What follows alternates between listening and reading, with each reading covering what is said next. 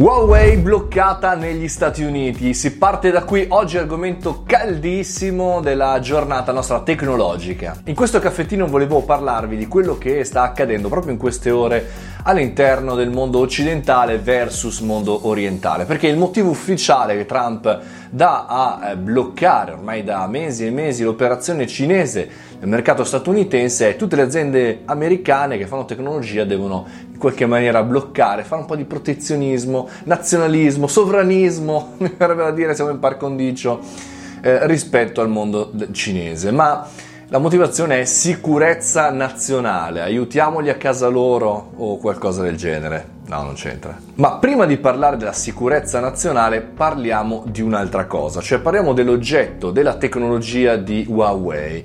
Ecco, la scorsa estate ho letto un libro bellissimo che vi consiglio e vi metto eh, nei link come diciamo possibilità di lettura per quest'estate, Il fondatore Huawei, che racconta non soltanto la storia eh, del fondatore di questa azienda, ma anche tutta la miriade di prodotti e di escalation che hanno fatto, hanno creato tutta una serie di eh, prodotti tecnologici partendo dalle reti, partendo dai centralini, perché il vero business eh, più importante di Huawei sono le reti di comunicazione soprattutto quello che è accaduto in Europa negli Stati Uniti grazie alla partenza di questa azienda straordinaria che tra l'altro ha vissuto un inizio di startup, diciamo così, proprio di avventura veramente, veramente difficile. Andatevelo a leggere e capirete il perché. Beh, la sicurezza nazionale qui secondo me non c'entra un beato favolo. Ehm, perché? Perché chiaramente da una parte Google che in questa situazione fa un po' da leva, fa un po' da aiuto a Trump continuare a lasciare il software di Android ma open source senza aggiornamenti, per cui nessun problema per chi ad oggi il cellulare ehm, Huawei in Italia, ma perché in realtà eh, come ha fatto Intel, come ha fatto altre aziende americane, cercano di aiutare il proprio governo per fare un'azione politica, non per fare un'azione di sicurezza, perché nostri cellulari sono spiati continuamente, malware a parte e quindi c'è un...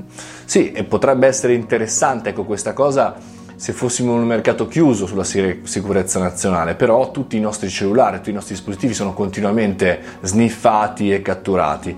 Ora il punto è eh, se veramente fosse così, gli Stati Uniti avrebbero un grosso problema eh, insomma, di sicurezza nazionale, ma per davvero. Problema è che anche loro chiaramente sniffano e chiaramente ascoltano come quello che accade qui in Europa, ma la politica in realtà va verso, va verso, come dicevamo all'inizio, una politica protezionista, una politica nazionale, una politica chiusa, come se fossimo ancora dei singoli paesi scollegati uno dall'altro.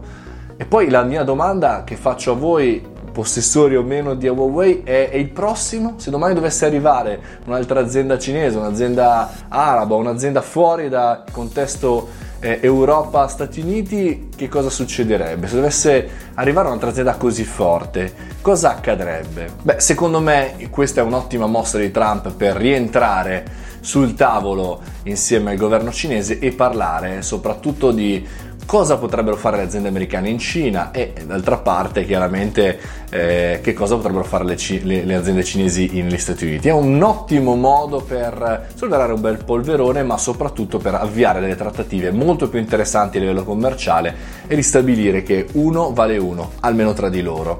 Non qua, non sto parlando delle politiche tranquilla.